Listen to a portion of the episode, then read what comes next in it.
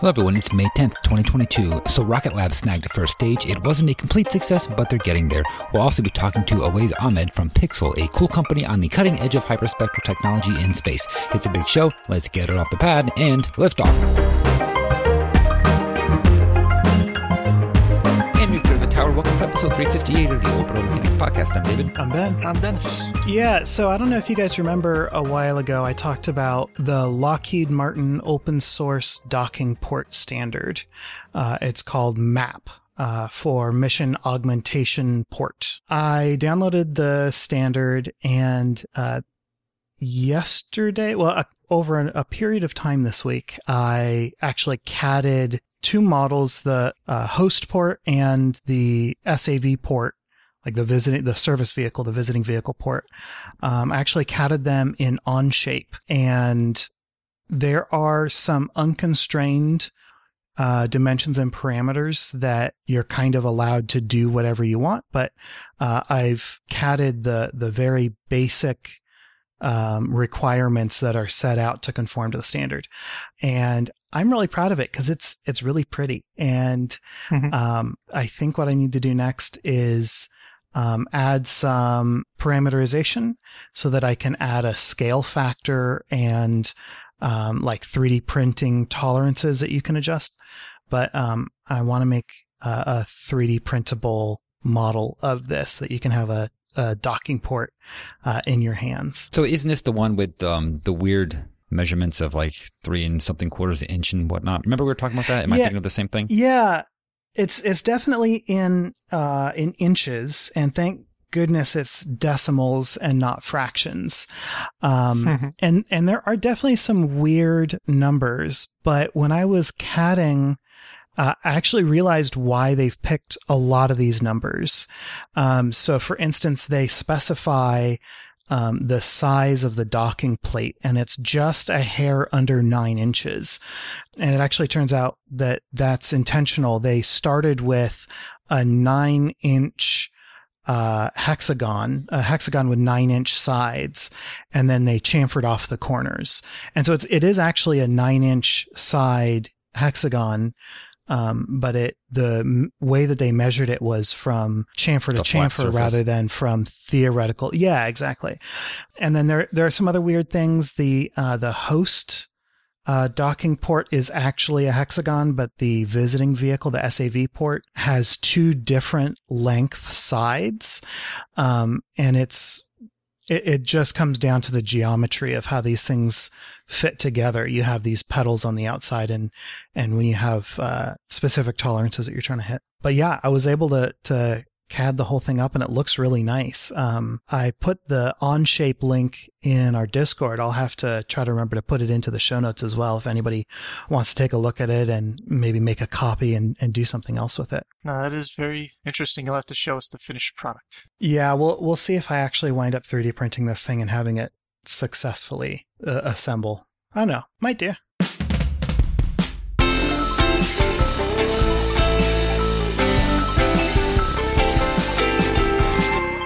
So let's talk about Rocket Lab and their helicopter catch, uh, or their helicopter yeah. catch and release. Mm-hmm. So they caught their first stage booster, and this was for the mission there and back again. It wasn't entirely successful, but they did accomplish the most important thing. They caught that first stage, and it was really cool. I, I got to watch it. I watched it live, which I think is better because then you don't know what's going to happen. So, mm-hmm. you know, there's yeah. more tension. But actually, while watching it, I wasn't entirely clear if they had successfully captured it. It seemed like something went went wrong, but they didn't really specify. I think at least not until a little bit later. So I wasn't sure what was going on because I saw the capture and or I heard the huge you know crowd and they were all cheering, and then I heard some sounds of despair after that. So yeah, exactly. It's like it's like a sporting event that if you if you're watching a sport that you're not familiar with, and you don't know whether or not something was good or bad. You just listen to whether people yeah, are cheering yeah. or booing. And so that kind of is how you interpreted what had happened. But I mean, it seemed like it was successful and then something went, went wrong after that. I just wasn't sure what, but now we know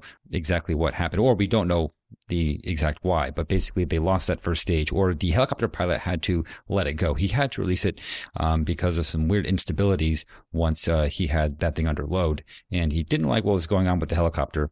Um, that's totally at the pilot's discretion to make that mm-hmm. call because uh, it seems like a pretty hairy thing to do. And like you referenced before, I feel like snagging it in the first place is the most challenging thing, right? So if, if you're able to pull that off, then once you understand how it's going to be tugging on the helicopter in the future so that the pilots are not uncomfortable, then you're just you know that that should be easier to solve than actually scooping it in the first place. And they said that they that the pilot noticed some different load characteristics than you know what they had experienced before during testing. And I'm just wondering what those are. And I think that's the big question that we all have. Yeah. Like, what could be so different? Yeah, it's interesting because they they've done capture tests. You know, they dropped the thing and and tried to catch it, and that and that went fine. So yeah, and and Peter Beck said that it, it wasn't going to be a big deal. I think the word he used was trivial to yep. to fix it. But yeah, I hope they tell us more about what exactly was unexpected and and why it it was like that. Chris in the chat speculating uh, perhaps more weight than expected. Yeah, there could be more residual fuel than they tested with. Mm-hmm. Yeah. That's the only conclusion that I came to as well. Because other than that, the stage should weigh the same and the capture should be the same, right? I mean, mm-hmm. once it's already under its, you know, parachute, the velocity I believe is the same as well. Um, I could be wrong, but I think it's, you know, uh, that part was the same because I don't think he would have made the capture otherwise. So I guess it's just once it was under load, that's when there was a difference detected. And that would have to be, I don't know if it has to be, but it seems like it might be the, you know, mm-hmm. like the actual weight, the mass of the vehicle. So, I mean, if it's identical, then, I mean, could there have been different, um, uh, weather conditions a bit? You know, like maybe there was some winds that were blowing in a way that they weren't expecting, but like, I don't know. I feel like they would have I don't think that's really what happened, but that like that's the only other kind of variable I think you could introduce. Yeah, yeah, I think that's fair. But that's really neat though that they, I mean, right? They've been dropping these in the drink and scooping them up anyway and refurbishing them. So, so this booster, Peter Beck says he hopes will fly again. So even though yeah. it was only caught yeah, they, briefly, they didn't make it to land, which is a good thing because if you drop this thing on land, it's it's oh done. that would be unfortunate. Yeah.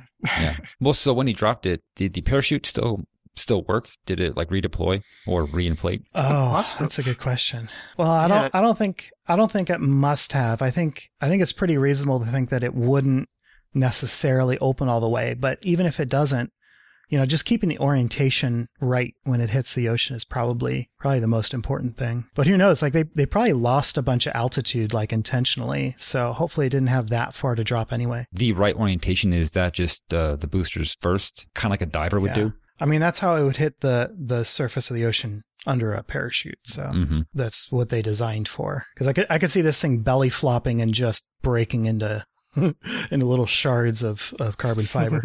yeah, maybe maybe just you know erasing most of its vertical velocity during the capture was enough mm-hmm. that if the parachute doesn't reinflate, then that kind of offsets it just being yeah. in semi free fall for the yeah it can, it can, only go so fast right?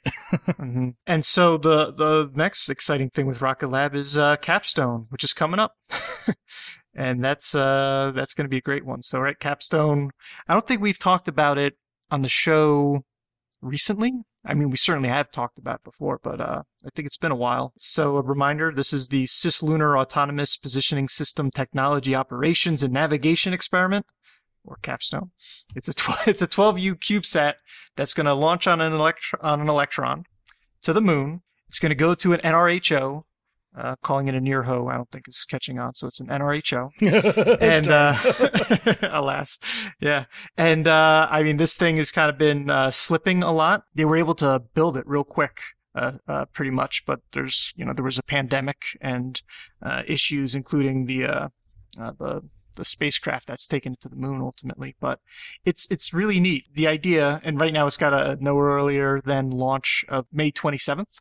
Um, with launch windows available daily until late June, but essentially it's going to go into this NRHO, the uh, the lunar photon uh, spacecraft is going to uh, take it there and then do its own flyby. So lunar photon is basically uh, the photon the the photon IP or interplanetary photon, but like configured for lunar missions.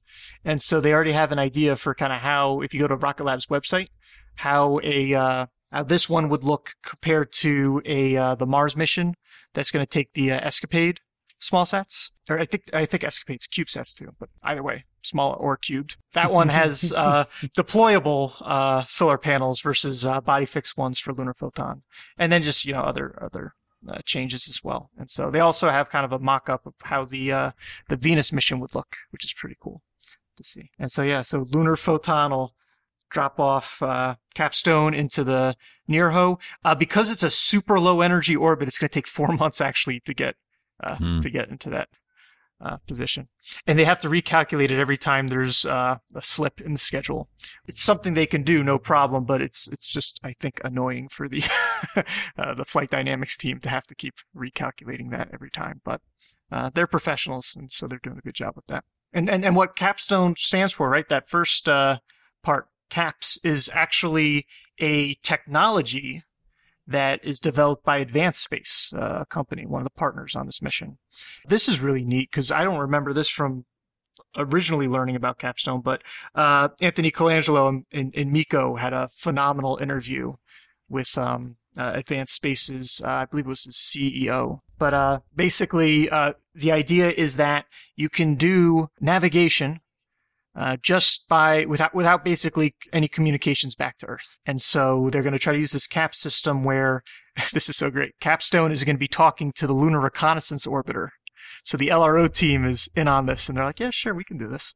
And so they're going to be uh, demonstrating based on the, you know, it's almost like a, a remote GPS. So based on the signals that are getting sent back and forth between them, they'll be able to ascertain where relative to the moon uh, both spacecraft are without the Earth basically solving solving that for them. Six months of that, and then an eleven month extended mission, and uh, and then I guess we'll have a CubeSat slam into uh, years. But but I mean, and I, I guess I left out the, the, I guess the other I mean even bigger than caps in a sense. Um, the main thing is to actually put a piece of mass in an NRHO because it'll be the first time we yeah. send something there, and then understanding exactly what it happens. Because right, lunar gravity is weirder. You want to have actual data to compare to your modeling and just kind of refine things before you start sending humans there. Yeah, I'd kind of forgotten that. Yeah, this is the first thing going into that particular orbit, huh? Mm-hmm. And the whole point is to, you know, characterize what it's like to be in that orbit before you send a whole space station there. Um, it might be good to know a little bit more, but that is yep. interesting. Yeah. And just in case you've forgotten what an NRHO is, it's, it's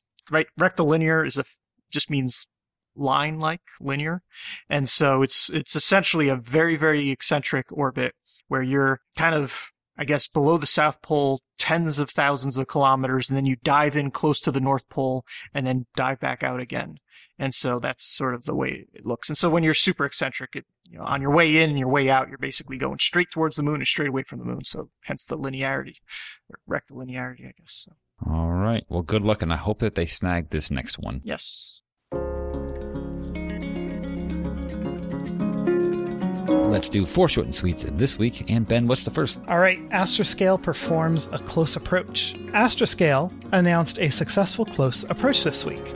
They brought their ELSA D vehicle within 159 meters of the client satellite after ELSA D had fallen back to 1700 kilometers.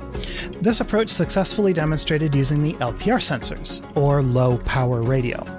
Additionally, onboard relative navigation was demonstrated, a feat that was not in the plans at launch. As the engine failure investigation proceeds, a systems issue has been identified as the root cause for three of the thruster faults, but the cause of the fourth fault is still undetermined. A final rendezvous and capture is planned, and Astroscale is considering autonomous operations for it. Next up, Phantom Space makes big engine purchase. Emerging from stealth mode, Phantom Space has placed an order for more than 200 rocket engines from Colorado based startup Ursa Major, a massive order reflecting Phantom's bullish outlook on the small launch market. Both of Ursa Major's two engines, the Hadley with 5,000 pounds of thrust and the Ripley with 50,000 pounds of thrust, are included in the order.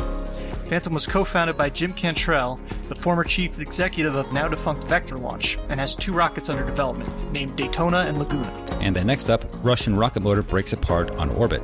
The U.S. Space Force recently tweeted that Earth orbiting object catalog number 32398 broke up last month with 16 pieces of space debris associated with the event. The object was an ullage motor from a space tug which had delivered three GLONASS satellites to orbit in 2007. There are currently 64 of these SOZ motors, or Sistema Obespecheniya Zapuska, that's my best Russian, on orbit. And given the leftover propellant they carry, they are prone to explode, with at least 54 explosions to date. All right, and fourthly, Astra preparing for Canaveral launches. In an investor teleconference this week, Astra said that they were ready to perform the first of three TROPICS launches out of Cape Canaveral. NASA's time resolved observation of precipitation structure and storm intensity with a constellation of small sats or TROPICS CubeSats, will be launched in pairs. Astra is currently waiting on a launch license which will cover all three launches as a package. Astra's rapid cadence capability will be put to the test, as completing the campaign by the end of the quarter is a possibility. In a blog post, Operations VP Bryson Gentile talked about how their rapid production cadence was a boon for their LV0008 anomaly investigation, providing flight hardware to validate against. All right, welcome to the interview segment. Today we have Awais Ahmed, uh, the CEO and co-founder of Pixxel, with us. Good morning, Awais. How's it going? It's been going well. Uh, thank you for having me. It's nice to be here. Yeah, we're we're really excited to talk to you. So, give it like we're gonna get way into the weeds, but let's just start out with a quick uh, overview of what Pixxel does. Absolutely. So, I think in essence, what we're doing is we're building a health monitor for uh, planet Earth. But how we do that is uh, through space data. So we're a space data company and there's two important words. There's space and data. We build our own satellites that will go up uh, into the orbit around the earth, capture images of a planet and beam them down. And we also do the data analysis for that, build a software platform and the tools that are necessary to actually extract the useful information from, from the images that these satellites beam down. The use cases are as varied as identifying pest infestations early in crops, to identifying leaks that the natural gas pipelines might have to looking at forests and uh, predicting where the next forest fire might break out. Um, now, there are a lot of these Earth observation companies that have been in play for a few years now, but the thing that differentiates is the fact that we do hyperspectral imaging which we think is the next evolution for what Earth observation data should look like, um, which helps us capture a lot more information than uh, existing satellites that are currently up there, uh, which also helps in uh, in that vision of ours to build a health monitor. And before we talk about Pixxel more, I'd, I'd like to ask you a little bit about your personal history. Like, we get a lot of questions from younger listeners who are interested in space, but they're not exactly sure what they want to do or even sometimes what they can do in space.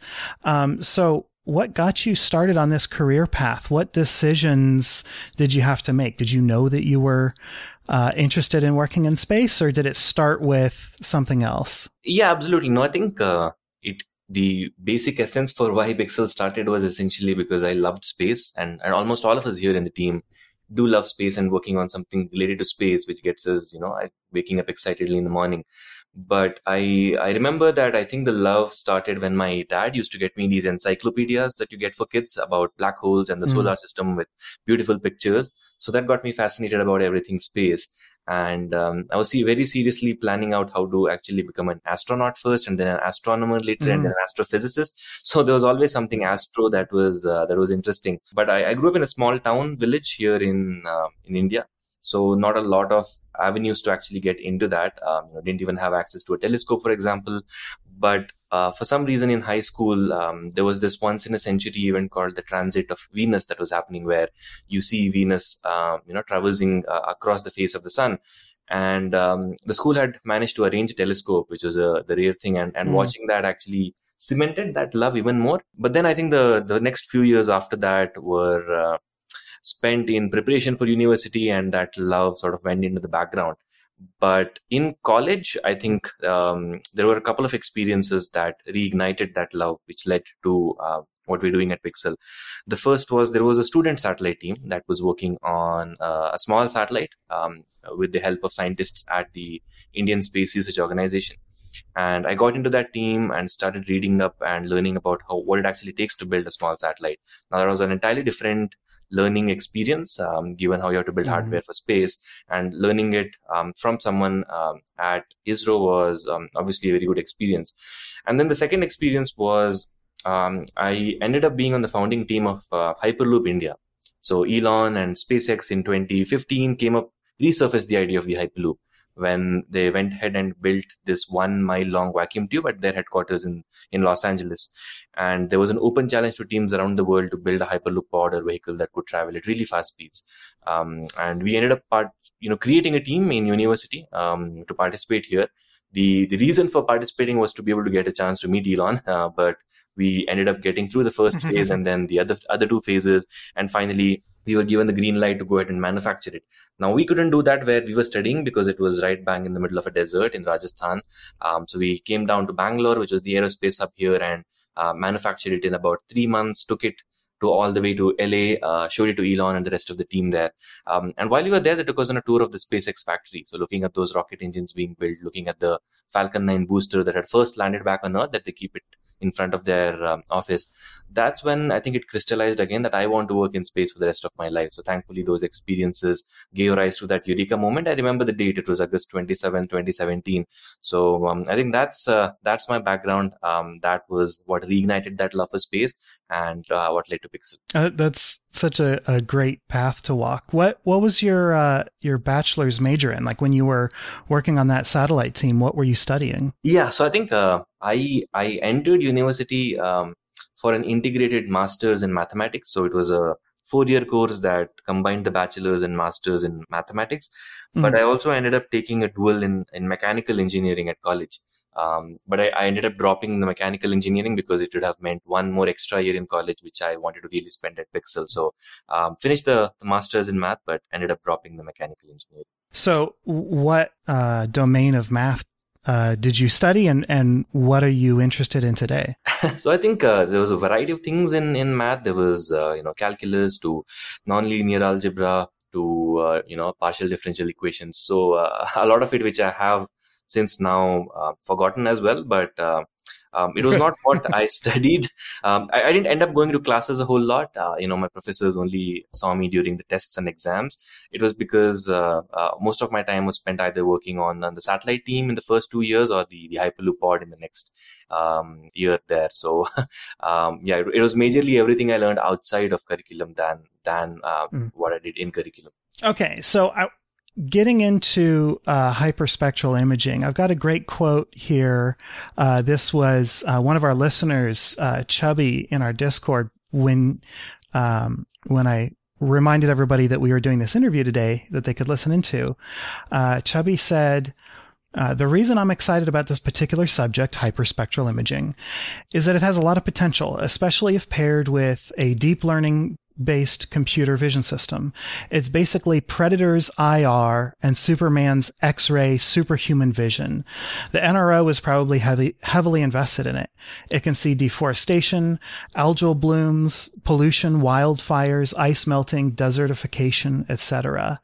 Um, and I think that's such a great a great way to explain why this is a fascinating topic.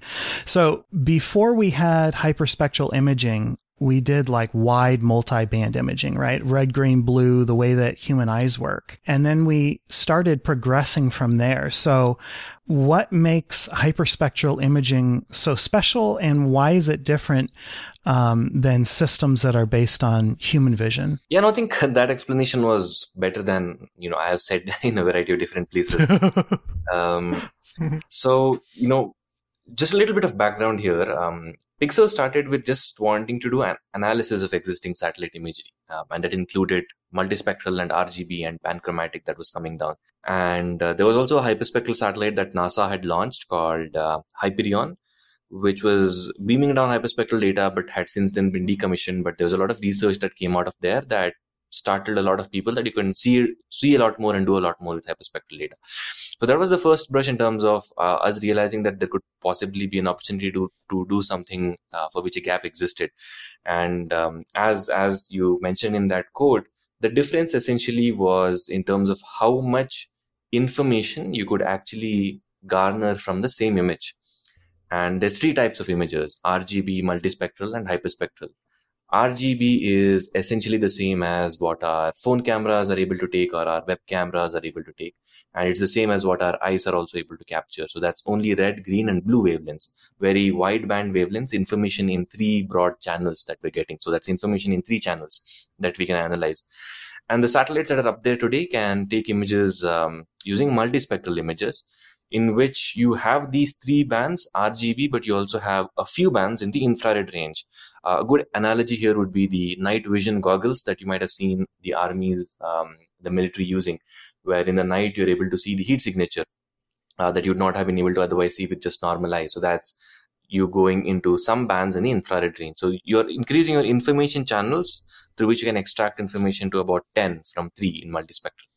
But then hyperspectral is the is the next step there where you're capturing information in hundreds of these wavelengths in the entire visible and infrared range, and not only hundreds of these uh, narrow bands, but they're also continuous in nature in the sense that there are no gaps um, in the visible and uh, the infrared bands that you take, which means you're not missing anything that your eyes would not be able to see. A uh, quick example: if you were looking, if if, if three satellites, um, one that had RGB, one that had multispectral, and one that had hyperspectral cameras, were looking at the same farmland, what an RGB satellite would be able to tell you uh, is whether you're looking at farm or whether you're looking at a you know town you're looking at a city that's about it multispectral satellites can go one step beyond and can tell the health status of the crops it's green it's red it's somewhere in between it's average but what hyperspectral enables you to do is it helps you see the soil nutrient contents. It helps you see what species of crop you're looking at. It helps you see uh, whether there are any pest infestations that are hidden to normalize before system before symptoms can show up. Um, and another example would be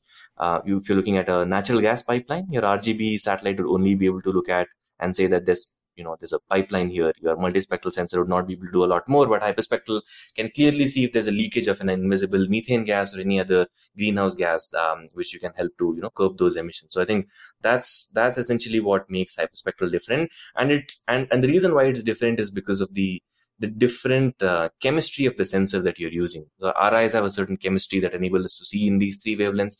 Multispectral sensors usually are either CCD or CMOS silicon based sensors, which are good enough to capture data there. But if you're doing hyperspectral, you need to look at um, you know different ways of cutting that light into a uh, very small narrow band. So it's it's essentially in how you build that camera. The the same difference that an MRI machine might have versus a normal phone camera in the medical domain um, you're doing that with hyperspectral from space. Is your technology the very first time that this is being used in space, or are there other precedents? Because it it seems like this is something that I guess I'm not very well versed on it, but it seems like I've heard of this before, but I'm probably just thinking of you know the normal spectral imaging and not hyperspectral imaging. Yeah, I think it's it's been done in space before, but it's been done. Um, very few number of times and it's been done only very recently uh, in space so I was mentioning this NASA satellite called the Earth Observing One satellite, which was decommissioned in 2015. Um, that had a hyperspectral imager, and it was the first instance of an hyperspectral imager putting uh, being put up in space.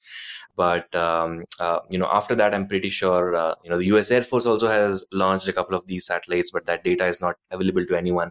And I'm pretty sure some governments around the world also have it. Um, again, uh, only um, within closed doors.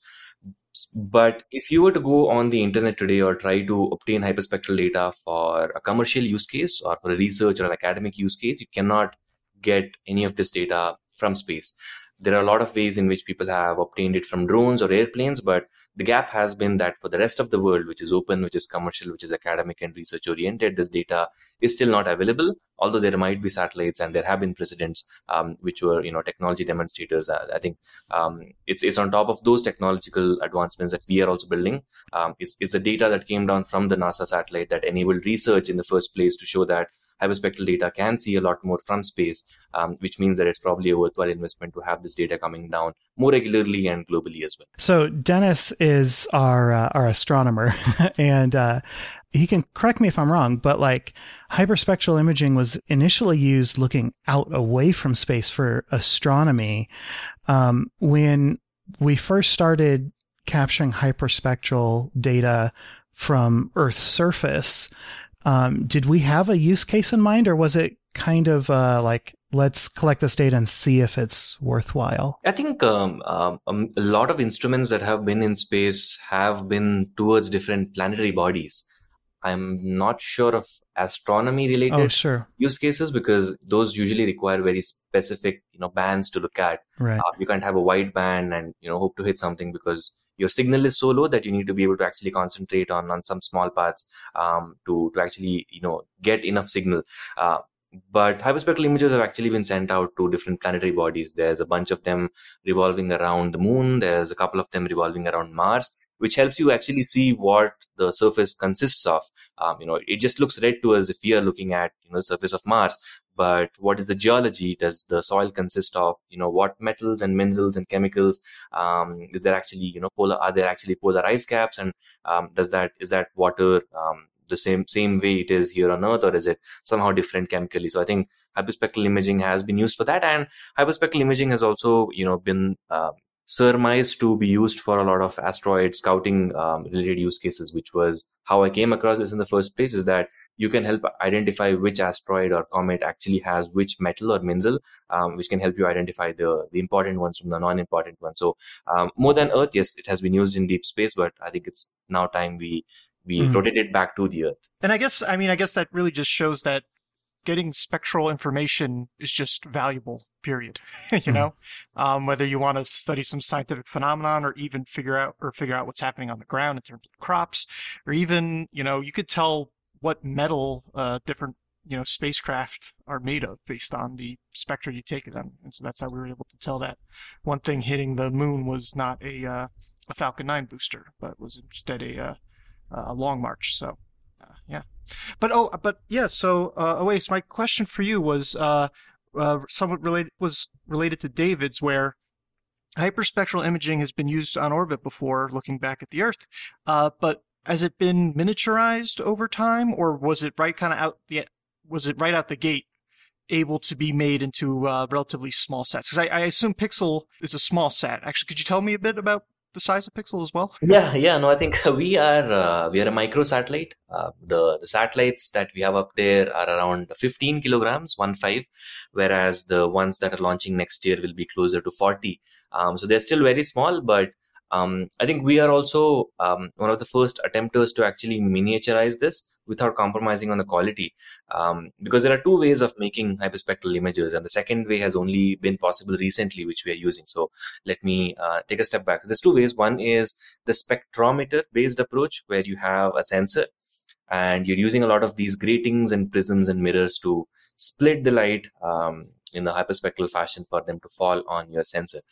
Um, and that means that by the virtue of the fact um, that you're using uh, various gratings and prisms and you know, large optics, it makes it very bulky. So the satellites have weighed anywhere between 300 kilograms to about 1000 kilograms for, for hyperspectral images versus what we are doing is the second approach where we directly deposit filters on top of our sensors which means that there's no gratings there's no prisms. The light falls on the sensor directly and the filters essentially help uh, break the light into different um, wavelength bands that the sensor then captures which means that we since we don't have a complicated optical assembly mechanism we can keep it miniaturized while at the same time the quality is higher because almost all of your light is hitting the sensor and the filters without having to be dispersed by different optical elements um, so whatever nasa has launched or whatever uh, the German Space Agency has launched, or ISRO has launched, which are hyperspectral, have been the spectrometers uh, ranging between 380 kilograms to about 1,000 kilograms versus our satellite, which you know weighs lesser than 40.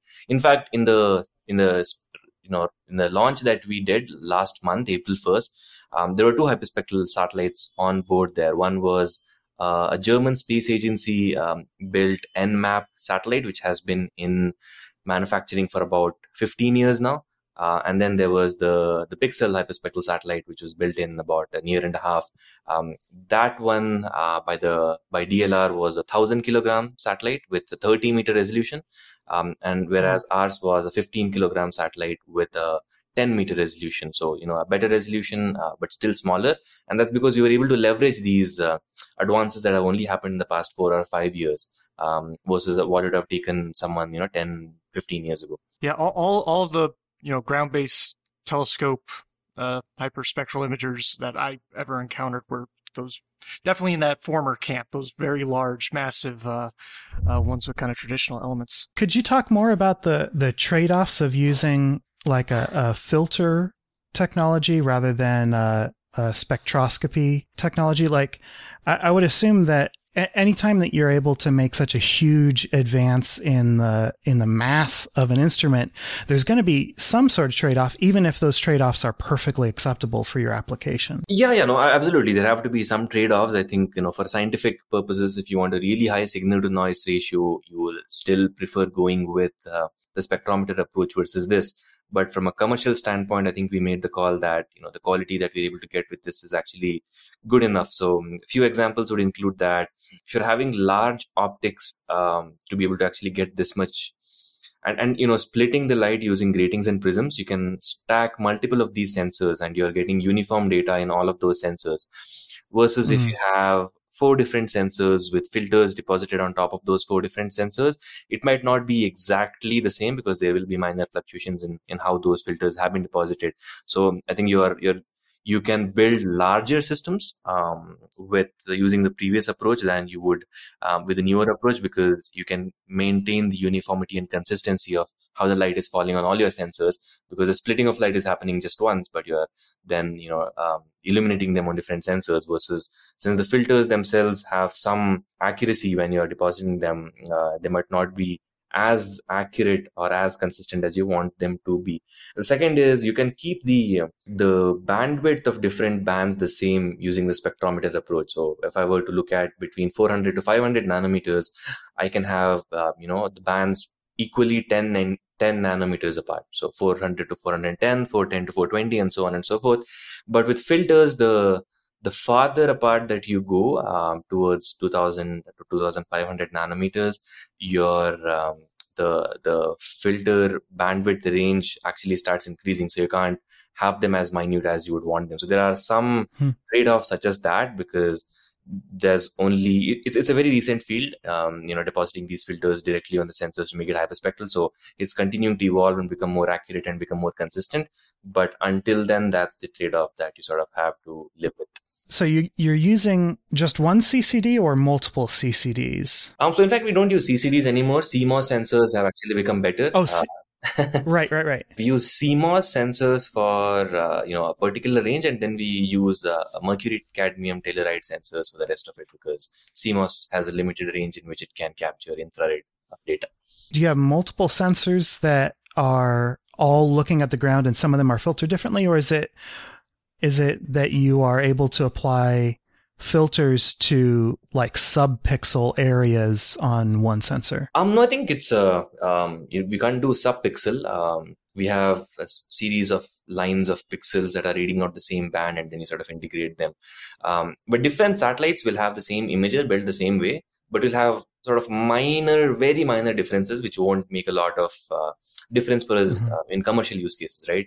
Uh, whether that's agri companies or oil and gas companies or some other companies, it doesn't really matter when there are such minor fluctuations in, in consistency. Sure. But it could matter a lot if you are, you know, NASA and looking at a particular scientific goal. So there's a difference in how accurate you actually want it to be, how consistent you actually want it to be. But but so so you're actually doing multiple types of filters on the on the same sensor. That's so, so you're almost like doing like a, a, checkerboard on your on your sensor of different filters. That's right. Yeah, yeah. So I think we call it as that's really cool.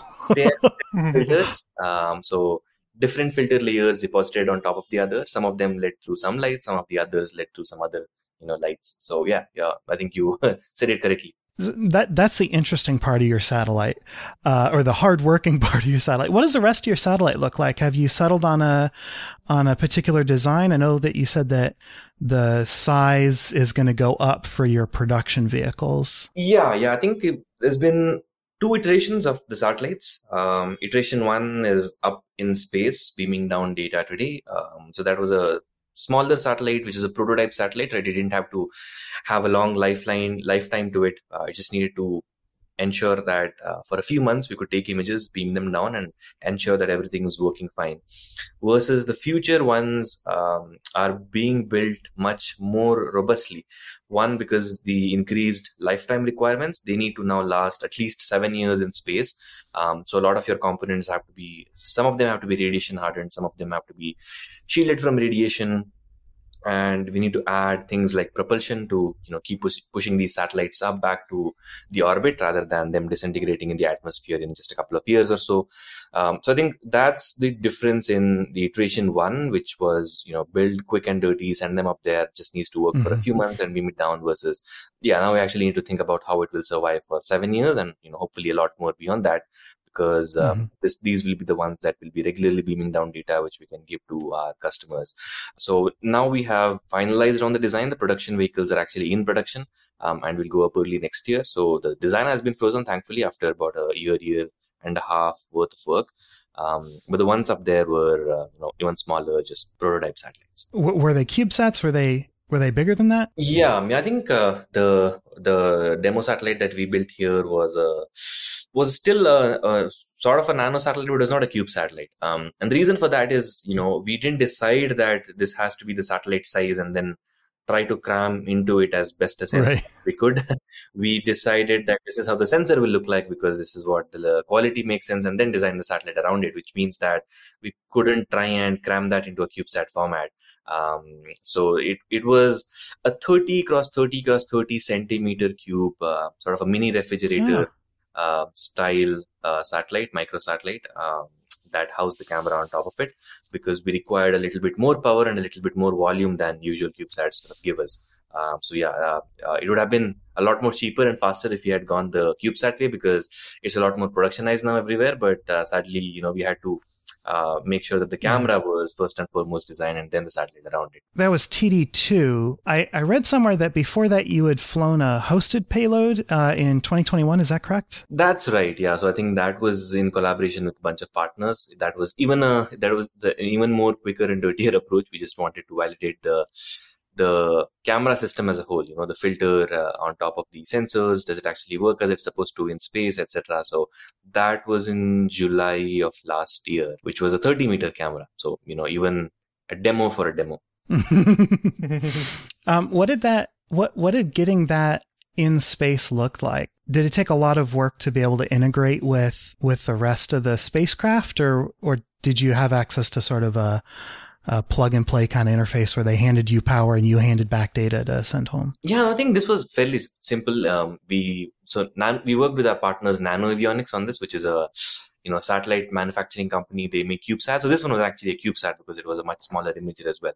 And um, we had Dragonfly Aerospace uh, for our camera manufacturing partners who sort of design who, who, who you know actually build and test these out for us and we, we just had to you know send this camera that you know was designed to NanoAvionics uh, office and then they integrated it into uh, a 6u cubesat and then they sort of launched it in, in space so in this case we just had to ensure that the camera was built according to how you wanted it built and get mm. it hmm. sent to the place and they integrated it launched it and sort of operated it for us as well which was much faster than while we were figuring out how to do things on our own and then you had a third vehicle that didn't launch and you're still planning on launching it, I think later this year, right? What are you going to be learning from that vehicle? Yeah, that's uh that's the same. That's the camera on that is the same as the one that has gone up. Okay. So nothing new. It's just uh don't put all your eggs in one basket situation. We wanted to have at least a couple of demo satellites. So in case the rocket somehow blew up or the satellite uh, didn't uh, respond to us, uh, we had another one um, as a backup. So our second satellite, which we manufactured, actually ended up launching first, and then this this first one is yeah. waiting for launch. What actually happened last year was uh, we were doing a bunch of final testing before the satellite was supposed to be shipped to the launch site um, here in India. But we realized that one of our vendors who had said that they had done some tests had actually not done those tests and um, you know we had to you know, actually test those parameters and rechange some of those parameters so the call three weeks before the launch was actually do we risk it send it up there and hope that it works? Or do we actually not launch it and actually you know take it through another rigorous test campaign this time ourselves not depending on a vendor's word and, and do it? So we, we decided on the latter um, where we said it's it's it's all right if you're a few months delayed um, but we should not risk this first one that was up there now. We didn't know at that point in time that the delay would be more than a year because we shifted mm-hmm. that satellite to the next possible ISRO rocket that was supposed to go up to the same orbit.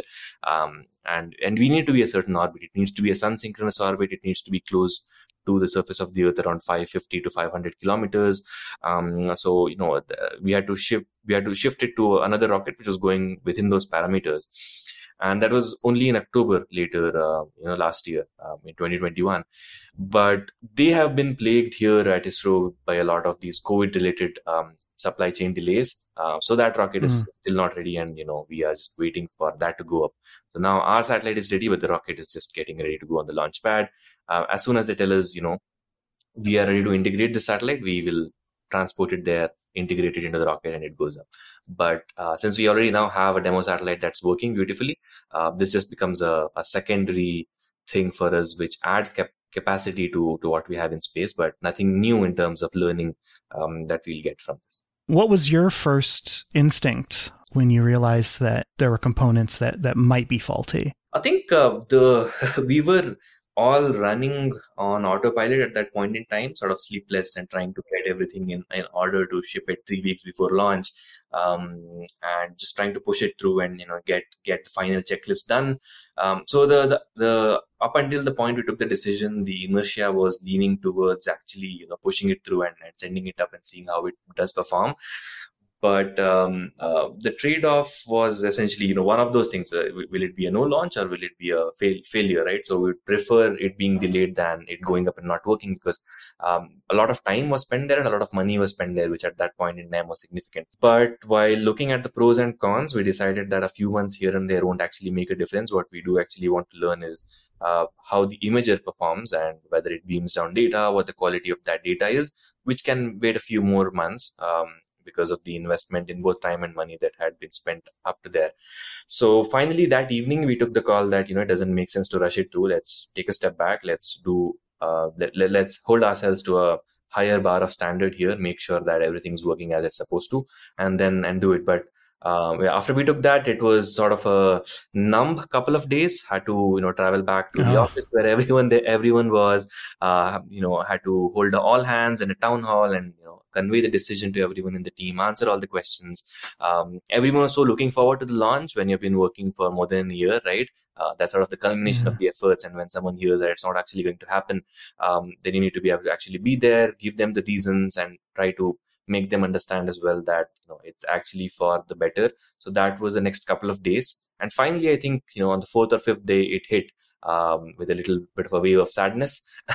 When mm. and, and, then finally when the rocket went up without our satellite that was even sadder because you know that's where our satellite had to be um, and we couldn't be there uh, but we got through that. I think you know just getting to work every day on space tech and, and having to work on another satellite just kept people busy, and um, we got through that. But couple, it was a tough couple of weeks where people were obviously sad and upset that it didn't happen. Okay, so I'd like to talk about actually flying uh, a constellation um, when that when that happens. Um, I think I saw that that the plan was uh, global coverage every 24 hours. Is is that right? That's right. Yeah. So a very critical uh, differentiation is here is that it's not all parts of the globe every 24 hours it's any part of the globe every 24 hours right? So we can't ah. take entirety of landmass every 24 hours that's just too much data. Um, but what we mean is any place on earth we can revisit within 24 days. That's a, a great lead into another question from Chubby in the chat. Um, will it be possible to retarget a satellite at a new area on demand if some event needs attention, like a volcanic eruption or a chemical plant burning down, uh, or you know some explosion somewhere? Absolutely. You know, I think the with with the two satellites that we have up there, the collection capacity is very limited. We can do a revisit of every 14 days or so with the two that we have up there, um, and that's because you know just small satellites low you know field of view. But what we're building right now is we're building six satellites that will go up early next year. Now with these six satellites up in space we'll be able to do global coverage every two days which means any place on earth every two days. Um, and we can definitely retarget the areas that require uh, uh, priority. Um, if there's a forest fire somewhere, we can ensure that a couple of satellites are focused on taking that every 48 hours and even lesser than 48 hours because that's a priority area. If there's an volcanic eruption, we can do that. If there's some emergency somewhere else, we can do that. Um, that's the flexibility that the constellation of the first six will give us, starting with every two days. And then we want to launch 12 more beyond that, which will enable us to do that every 24 hours or so. So I think that's uh, that's definitely possible. And you're you're flying in a sun synchronous orbit. Um, is that an absolute requirement? I guess Are, are there any other orbits that would have a different set of benefits rather than being able to overfly the same point at you know at the same time of day yeah i think an inclined orbit is generally more suited for higher revisits so if someone wants every few hours or so um, you need to have inclined orbits going over a particular geographical area the reason why sun synchronous orbit is an absolute necessity in our case is because of the hyperspectral camera. Now, what you're essentially capturing with these sensors is the reflectance values, um, what is being reflected of the light uh, from the surface of the earth with different materials, and they and that tends to change at different you know sun angles and at different times.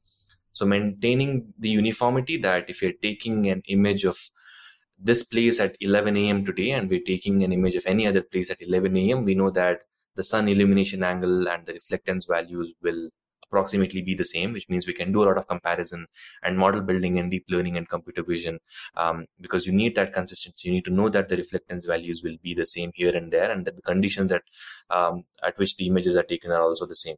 Um, so it's a trade-off between whether you know if, if, it's a defense or a security use case, you are more likely happier with an inclined orbit where you can do you know much more higher revisit uh, within a few hours versus in our case we keep it circular sun synchronous orbit just so that we ensure that the data that we're taking not only today but you know a few years down the line there's an archival of this very useful data which can be used for model building and training um, that will be really helpful for analysis regardless of which part of the globe something is being used so you can take something that you learned in this area and then translate it to some other area without a lot of hassle. So the synchronous part actually becomes a lot uh, more important because of the spectral nature of the imagery so um, do you have plans for how you're going to interface with your users. Um, how are they going to request and ingest their data? Um, yeah, so I think it's a fairly straightforward map interface, right? If someone's used Google Maps or Google Earth, it's very similar to that. You log in to an account that you created. Um, you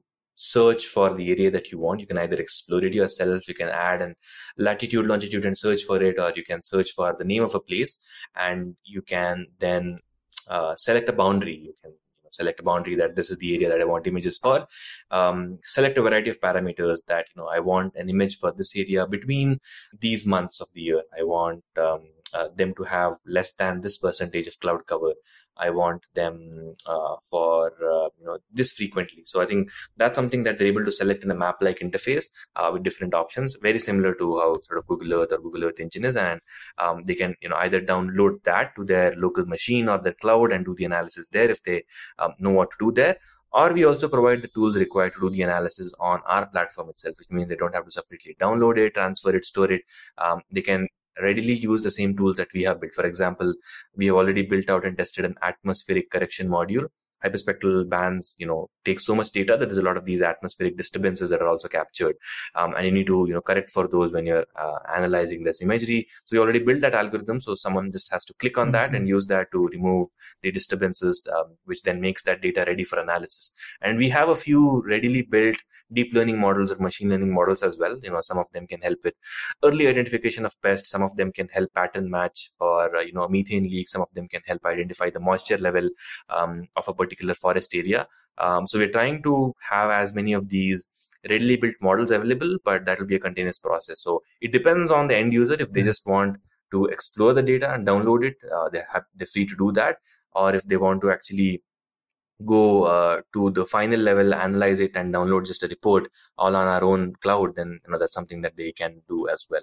Uh, so the answer to your question is it's a very simple Google Earth like map like interface with additional tools um, for everything up to the point where they can extract a report. Could you talk a little bit more about your machine learning models? Um, how have you been able to develop them already? Were you training on on data that was collected on other vehicles? Um, what what does that look like? Yeah, I think uh, a few ways. Um, one is we have in even smaller camera that we run on drones here. Right. The the only problem with mm. that is that uh, you uh, you you cover a very small area logistically with drones, but that still gives you some level of information and imagery that you collect. So we regularly collect different kinds of terrains, different kinds of crops, um, and we downscale that imagery as to how it would actually look like from space. You know, add in noise, reduce the resolution, and then use that for model building. um, which also helps later with you know seeing how satellite imagery is performing later with drone-based imagery. Um, the second way is uh, you know data from satellites like Hyperion that NASA had launched. That data is available open source it's limited in nature, but it's still some data.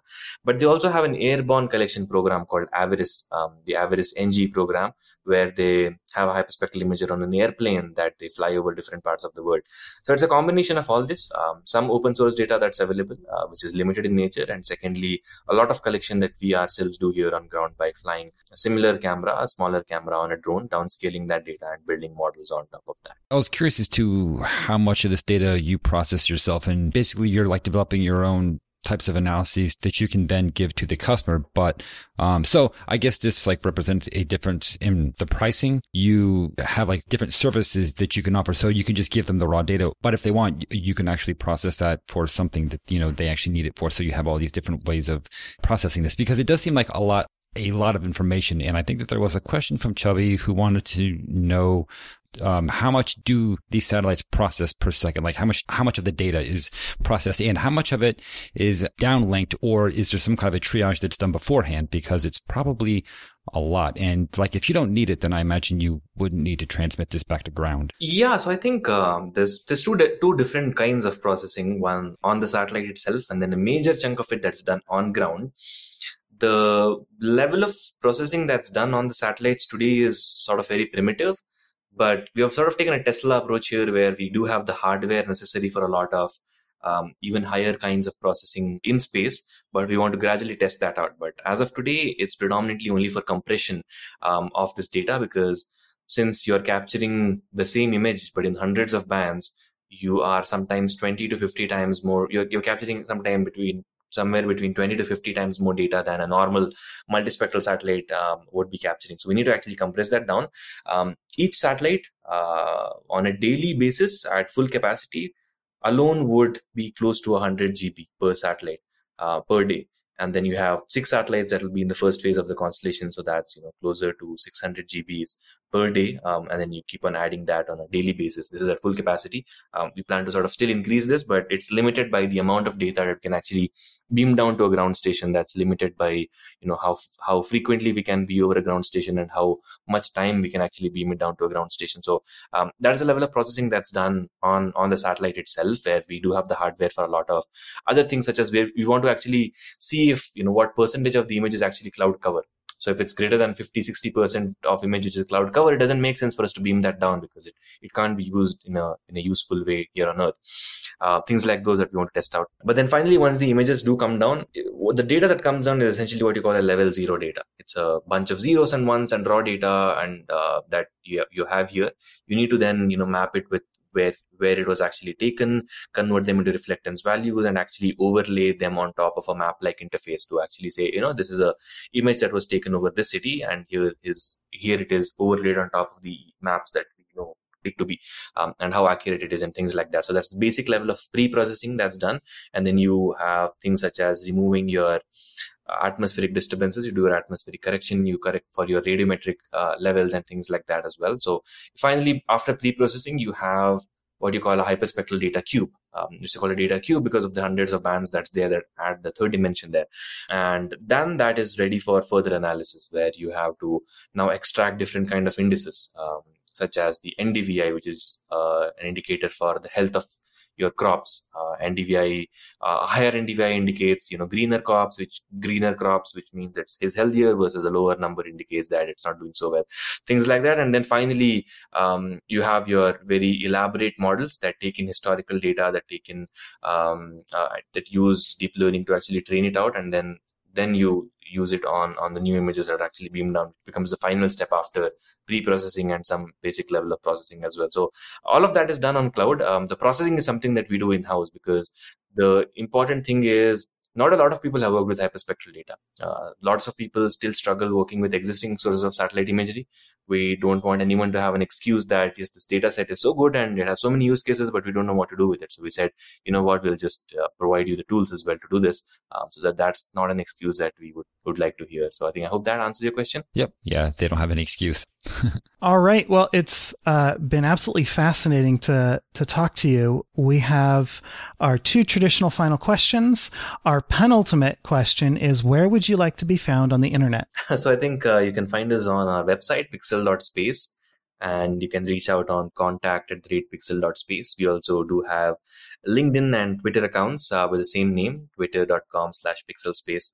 Uh, so I think that's some of the places where you can find it. You can find these in the footnotes of the, the podcast as well. And uh, just as a heads up, you posted a link to your. Actually, it's not even a heads up. You posted uh, on your personal Twitter. You posted a photo of your bookshelf, and uh, oh wait, you and I have such similar tastes in science fiction and reading in general, this is one of the best looking hmm. uh, bookshelves uh, I've seen in a while. And I would love to just sit and talk about science fiction with you for about an hour on top of this. Um, but fantastic taste in books. I have one question uh, in, or one item in the overrated underrated section which we're about to do that refers to science fiction so just just a heads up awesome. Looking forward to it. Okay, so I have the honor uh, for this interview of asking our final question, which is more of a game than just a question. It's a series of questions. And so we like to play overrated, underrated, which is a quick fire list of products or concepts. And what we would like for you is to tell us if the world sees too much value in them, too little value in them, or in rare instances correctly values them. Are you ready, Wace? I am good to go. Okay. Overrated, underrated. Commercial launch vehicles. Underrated. Overrated, underrated. Non Hyperloop mass transit. Overrated. There you go. Overrated, underrated. Student space projects. Underrated. This this is a big one. This one I'm very interested in learning about. Your your thoughts on overrated or underrated? The Kwisatz Haderach. this is uh, I would say it's rightly rated. rightly rated. Ooh, very interesting. Very interesting. Um, for any listeners unfamiliar with that, uh, see the film or read the books, uh, Dune, and uh, yeah, you'll have a better understanding of that. and finally, overrated, underrated terrestrial telescopes. I would say that they're underrated. A lot of potential for doing a lot more. I really appreciate that. I, I uh, yeah, astronomy and astrophysics is also a particular interest, so I think uh, we can do a lot more there. All right. Well, again, this has just been an absolutely delightful conversation. Thank you so much for taking the time uh, to come to talk to us. Yeah, no, I think it's been a pleasure on my end as well. Not, not, I don't get to go into such depth in a lot of cases so it's it's uh, it's good to talk about what we are actually doing in, in actual depth. Great. All right well uh, thank you so much and and have a great week. Thank you so much have, uh, have a great week all of you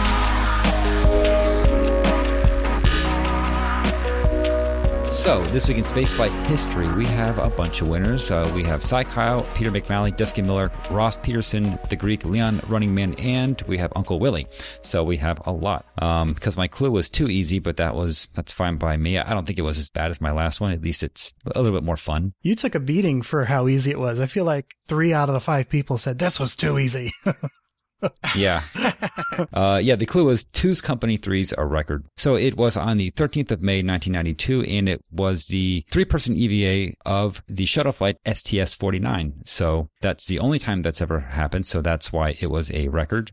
Uh, I don't know if it's happened since, has it? Nope. That's the weird thing is that this wasn't the like golden age of like 80s, you know, shuttle missions where they were doing the really ridiculous things this was a ridiculous thing they did in the early 90s post Challenger. And so mm-hmm. just nutty. yeah, true. And uh, so the three person EVA was the record, although there were a number of other records set. And I think, Dennis, you, you put a list in here, and I'll read those off once we get to it. But yeah, lots of different records set for this hmm. particular mission. So one thing was that this was actually uh, the maiden launch of the shuttle Endeavour. So first launch. So on their first flight, they decide to set a bunch of other records. That's pretty cool. Mm-hmm. Um, so real quick, um, who is on board? And then then we'll get to the actual event. So this uh, shuttle was commanded by Daniel Bradenstein or Brandenstein, piloted by Kevin Chilton, and then it had five other mission specialists. Uh, Pierre Thuot, I think is how you say the last name, Thuot. I've heard it enough times. Oh yeah, Thuot. Yeah. Pierre Thuot, uh, Richard Hieb, Kathryn Thornton, Thomas Ackers or Akers, and lastly Bruce Melnick. So the primary mission, and we're just going to cover this particular event, which was the EVA, but there were many things that they did. But the primary mission was to retrieve Intelsat 603, which was stranded in LEO for two years. So this was an Intelsat that basically was launched on a commercial Titan 3. The second stage failed to separate um, due to a kick stage not being wired correctly. So basically that did not trigger and it stayed attached to the second stage. So they couldn't actually separate the spacecraft, you know, like along with the kick stage. So the ground controllers commanded the separation of the satellite from the kick stage. So basically you have a satellite stranded in LEO with no kick stage to get it to geo. This um, mission, and this is interesting, um, and there's a whole article that I found in the Washington Post about this, um, pretty interesting stuff. So the mission cost was $270 million, and it did not have insurance. It actually was uninsured. And this was something that they had decided to do because they thought it was the most financially uh, sound decision to make. Because at this point, they already had 17 other satellites in orbit, and they could take the loss, like if they, you know, didn't get it to orbit. And I mm-hmm. guess it just, it just didn't seem worth it. Plus, they were probably you know, counting on it actually working. So I guess they, you know, did all of, you know, their calculations and they came to the conclusion that it wasn't worth the extra $50 million. But unfortunately or fortunately, the satellite was not completely lost. They didn't have to eat that cost. They still had an option on the table. They could actually make a deal with NASA for $150 million uh, to rescue uh, this satellite and basically attach a new kick stage. So uh, that's what they did. And the interesting thing was for this particular mission, they also did not insure it. So this one really had to work. so this was going to cost them $420 million. I mean, that's how much they would have to pay if it worked. And if it wasn't successful, that's how much it costs them for a mission that completely failed. And then if they lost the satellite for whichever reason, then they probably would have to build a new one and, you know, just kind of like start all over again. So basically, this was mm-hmm. their last chance to get it right. And it was going to cost them $420 million. And it almost wasn't successful, but um, in mm. the end, it was. So, spoiler alert. So, uh, the mm. plan was to capture the kick stage, or I'm sorry, the plan was to capture the satellite and then attach a kick stage, which would be brought up on shuttle. So, this is a lot, a lot easier said than done. The shuttle would need to raise its orbit once there, and then Intelsat ground controllers would, would actually lower that orbit for a rendezvous at 554 by 572 kilometers. Then after the rendezvous, one of the astronauts mounted on Canadarm would actually use a capture bar, which is this type of contraption which was specifically designed for this mission. It's basically this bar. It's about eight feet in length, I would say, and it has a little steering wheel attached to the middle of it. And the idea is this bar has these little attachments that capture the satellite, and then they use the steering wheel to actually cancel out uh, the spin or to very slowly despin it. It's a pretty interesting device. And then, and then it also has a grapple fixture attached to it because ultimately they would need to grab it with, you know, Canadarm and then they would bring it down into the shuttle bay. But first you had to get it attached. And for that, you need an astronaut. So they would actually have the astronaut attached to Canadarm to, you know, get the thing on there. Then he could let go of it. He could step off, you know, come back in and then they could use Canadarm to actually grab the thing and bring it back in. Uh, that was the plan, at least. So, um, Intelsat is, or this particular Intelsat was 4,000 kilograms or thereabouts. So pretty big. And it had a hmm. 3.5 meter diameter and the bar does not span that entire 3.5 meters, but rather it grabs what I assume is or what was attached to the kick stage initially. So it kind of grabs onto this large ring. It looks like it's hard to tell. I watched the videos. I read as much as I could, but I think that that's the attachment point is however you mount the kick stage onto the satellite. That mm-hmm. part obviously is exposed because there is no kick stage. And so they kind of grab onto it and then they despin it one thing that would need to happen is for uh, the Intelsat to be spun down mostly. So it wouldn't be completely spun down, but it was spinning at, about 10.5 RPMs. They could despin it down to 0.65. And then from there, they can use a little steering wheel attachment, which I think, um, I'm not sure, but I think it provides a certain amount of resistance so that basically you can kind of, you know, hold on to it and then it will gradually despin the satellite. I think that that's how it works, or at least that's what makes the most sense to me. So yeah, if you look at it, the bar has these two little slots that both point in the same direction. And then he has these little, these levers that you can throw and that I think grip down on the part like where it attaches to the mm. satellite. So I think that those, that, I mean, that's what the levers do. And I believe it's grabbing onto a ring that kind of is right there on the diameter, about a couple feet in. Man, that is an intense operation, right? Yeah, and it gets more intense. So that that would make me so dizzy. if your entire field of view is filled with this thing rotating, like forget it. Face to face with it, yeah. Yeah. By the way, I just noticed something about the capture bar that I didn't realize before he was just trying to get it soft attached, but then there's a mm-hmm. uh, a power tool that would be used. Yeah, there's a soft capture and then there's a hard capture, and um, I wasn't aware of a power tool. I figured soft just meant that he could, you know, kind of like get the hooks in it, and then mm-hmm. hard meant that he could, you know, like throw those levers and yeah, latch down on it. That's exactly what I was envisioning too. But but seeing this thing referencing a uh, yeah, the attachment should be rigidized by Pierre Thuot with the installation of a locking device using a specially built power tool. Maybe maybe throwing the levers isn't enough for really making sure that this thing's holding on there good and hard. Yeah, or maybe the power tool is what's built into the arm, and that's what they're referring to. Those little levers. Maybe. I, I mean, I don't know, but yeah, I didn't see any other tools used. So of course, it didn't go according to plan, but they did eventually attach it. So I don't know. Sorry, I thought that was interesting, but it's more derailing. yeah. Well, so during the first EVA, um, because it took more than one, again, spoiler alert, Pierre Thuot, he was mounted on uh, the RMS they had to do the rendezvous, and uh, this was one of the records how many times they had to do, you know, a rendezvous. So they got to within proximity of the satellite. They got him up to the satellite. He's there with the capture bar. He gets a soft capture, but he can't seem to actually get it to, you know, lock in place. And what kept happening was it kept on kind of like wobbling and bobbing and slightly drifting, and then it kept, you know, like going off axis. Basically, mm-hmm. it was essentially reacting too much to his movements. And so he was trying to catch it with this thing. And I'm trying to think of an analogous situation because I can kind of sort of feel what he's feeling there. Like you're trying to do something and it's just not locking into place just because it keeps moving too much. So you're trying to, you know, catch a moving target and get things positioned correctly. Then every time you get it wrong, you just cause that object to move even more, which just makes it that much more harder. And so it's this bad feedback loop here. Um, so basically, yeah. and this is something that they had practice in the neutral buoyancy lab, but it was proving to be very different here. And probably just because you don't have the kind of resistance with water that you do in space or you, or like the other way around, you don't have have the kind of resistance in space that you do in you know the lab. Um, things were moving a little bit too easily, and they couldn't mm-hmm. get it to you know latch on. So he tries several times, um, and then also um, he had some problems with the RMS because the joint in the Canadarm they kept on locking up because um, they were putting Canadarm into positions where it could not support those particular positions. Like if you think of all the various, mm-hmm. I don't mm. know how many joints Canadarm has, but there, but there's a certain way that it has to be extended and you have to like move it around. You can't just throw it in any which direction. Um, it's actually mm-hmm. kind of an art form in itself. And I believe that there's software on board that basically determines that, right? So you basically just control the end effector and the computer determines w- what to do with each of the little joints and arms and elbows and so forth. Um, I don't remember quite how that works. I know we talked about yep. it before. System of equations. Yeah. It's, it's just math. Yeah. Yeah. Yeah, it's just a lot of math. And I guess the math didn't work out this time because I kept on locking up. Uh, so that was not a good thing either. Um, plus, they were trying to do the capture during orbital night, so he couldn't see what he was doing very well. That was, you know, another added problem. So Mission Control said, hey, you know, let's leave it alone. We'll let Intelsat try and restabilize it from the ground, and then we'll come back the next day.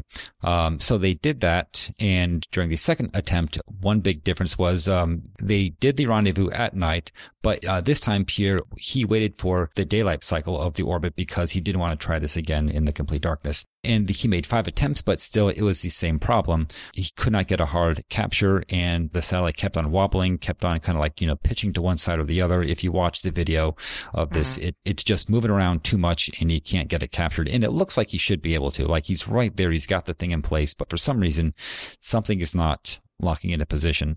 I'm not going to judge an astronaut because it's way harder than I'm sure it looks because he, because he's right there. And I'm like, yeah, just, you know, you got it. But I guess he just didn't. This is a lot like the problems that, right, when it was just, I mean, the last TWISIF that I did, right, yeah, where Pinky Nelson was trying to grab uh, the Solar Max and he was having the same issue where Newton's third law was just screwing with him because yeah. in his case, he didn't even have the luxury of being at the end of the RMS.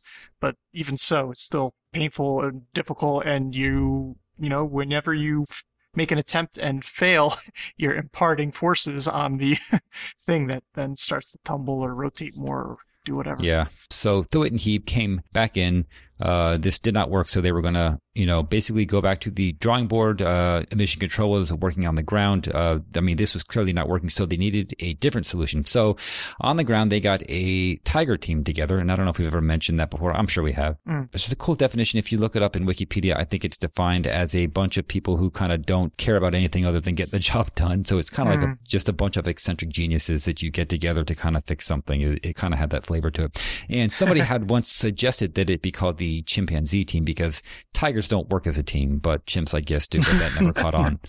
So I like that. So they threw around some ideas, but ultimately it was the crew on board that had their own idea, and that was uh, to put three astronauts outside and that they would try to capture it by hand. And uh, they, you know, were given the go ahead, and so that's what they did. So basically, they first tried to test this in the neutral buoyancy lab, and um, I noted that Story Musgrave was one of the astronauts on the ground doing this, so that's kind of cool. I just like any mention of Story Musgrave. But um, they performed it in the neutral buoyancy lab. They got the go ahead. And then while that was going on, they actually had to make sure that, you know, you could fit three astronauts into an airlock because um, uh, they had never done that before. So they were able to get all three mm. of them in there. I suppose maybe they could do one, then two. Um, I don't know if, you know, I mean, that might have been a worst case scenario that they would just have to do them separately. Um, but I don't know how long that depress sequence takes. And so the astronaut on the outside is probably wasting air the whole time. Right. Um, you know, if it proves to be a long EVA, which it did, because that's another record that we will get to. but yeah, they got all three in there. And while that was happening, so they are inside the airlock. Uh, the shuttle is making its third rendezvous. Um, so it's at a distance of 12 miles. And then there's a computer glitch that was found within Endeavour's software, which um, basically prevented them from doing the final calculations for the final proximity operations for the satellite. So they couldn't get that final 12 miles. And uh, normally this would be calculated on the ground, but there just so happened to be a storm that was above the ground station, so they couldn't do that either. so they really hmm. didn't have many options. So they had to wait. And then finally the comms was restored at with just 45 seconds remaining till they had to make the burn sequence. Um, but at that point, you know, they decided to cancel it. So they had to do another orbit. And then about 90 minutes later, they finally were able to get within the Canadarm's range of motion there, um, or actually closer, because they actually maneuvered the shuttle right up to it. So you have the cylinder, and then you have the shuttle bay just underneath it. So basically, hmm. if if you imagine, they could just reach up and grab part of that circumference of the satellite. So the three astronauts actually had to use some parts from another experiment that they would do a few days later, which was the ASEM, which was the assembly of station by EVA methods. So this was, um, and I don't know if we've talked about this before, but this is where they were trying to, you know, use some truss structures to build some kind of a structure. I don't think it served any purpose, but they were, you know, just like trying it out. So they had a whole bunch of little Lincoln log type pieces that they could put together. Mm. Um, and they used some of that to build a little bridge across the bay. And then they attached um, a couple of foot restraints to it. And that's how the other two astronauts were able to fix themselves to the shuttle, while the third astronaut basically stayed inside the RMS. Very fortuitous. Yeah, like if they didn't have that, those spare parts, I don't know what they would have done. Um, I don't know if they have spare foot restraints on hand that they could mm. attach somewhere else, but basically they were able to use that truss structure. And so from there, they basically got within proximity of the satellite. It was coming down. They grabbed it. They still had a hard time doing that even. Um, it kept on wobbling and it was still rotating very, very slowly, but it was still rotating. And again, you have to imagine that this thing weighs like 4,000 kilograms. So it's very difficult to stop that rotation. You can't do that, especially if you're attached to something on the shuttle. Just imagine trying to, you know, grab onto that. I don't know what would happen, but it would probably be really, really bad. Mm. I don't know know what would happen in that situation if it would rip if it would rip the astronaut from the foot restraint, or more likely he would just lose his grip. Mm-hmm. Um, mm-hmm. I think that's more likely to happen. So they grabbed it. And then at this point, Thuot, who was still on the RMS, he had the capture bar and he still had to like attach that to the satellite. And I'm not sure why, because it was already right there. I guess the final operations needed to be performed by the RMS. So again, it had that grapple fixture. So it, you know, grabs on and then I guess from there lowers it into position so that they can make the connections to the kick stage. Uh, so they couldn't do that part by hand. They still had to have the RMS manipulating the satellite by way mm-hmm. of the capture bar. So they still had to get that put in place, but you know they were able to do that because it was right there in front of them, and they could you know stabilize it, keep it still, get the thing attached. Mm-hmm.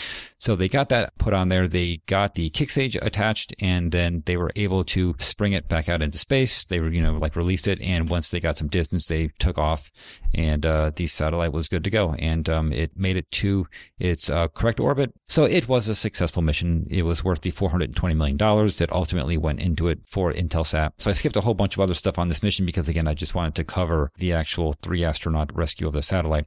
But mm-hmm. um, some records here, Dennis, that you had was that yes, indeed, this was the first time that they did an EVA with three astronauts. It was the first shuttle mission with four EVAs total because the fourth EVA was going to come when you know they did the experiment with the ASEM, um, and that was performed by Kathryn Thornton and somebody else, one of the other astronauts. Yeah, Tom Akers. So Tom Akers, yep. So they were they were just so lucky, or I don't know if lucky is the right word, but it was very well planned, maybe, to have this be a mission where it was just so EVA heavy because they had two other spacewalkers with their own spacesuits on board already, plus the, the that structure, that bridge structure that you talked about, and so they were able to kind of just call Tom Akers up and just be like, hey, you know, we need you f- for this previous. Yeah, we need uh, a third a third person out. Exactly. Yeah, and, and they still had uh, Kathy Thornton in the bullpen if they needed uh, uh yeah. yet another person. yeah, because I was wondering, like, I know that shuttle suits. I don't know how many. Like, I think the torsos are one size fits all, right? And then the other extremities are kind of more customizable. Like, like, like I was thinking that they might have had to just build a third suit because they didn't necessarily have three of them ready to go. They had four ready to go. I think that's kind of crazy because there's yeah. not that much space in a shuttle. yeah, they there's no way they had all of them sitting out, right? Like just having two of these things out is is pretty crowded.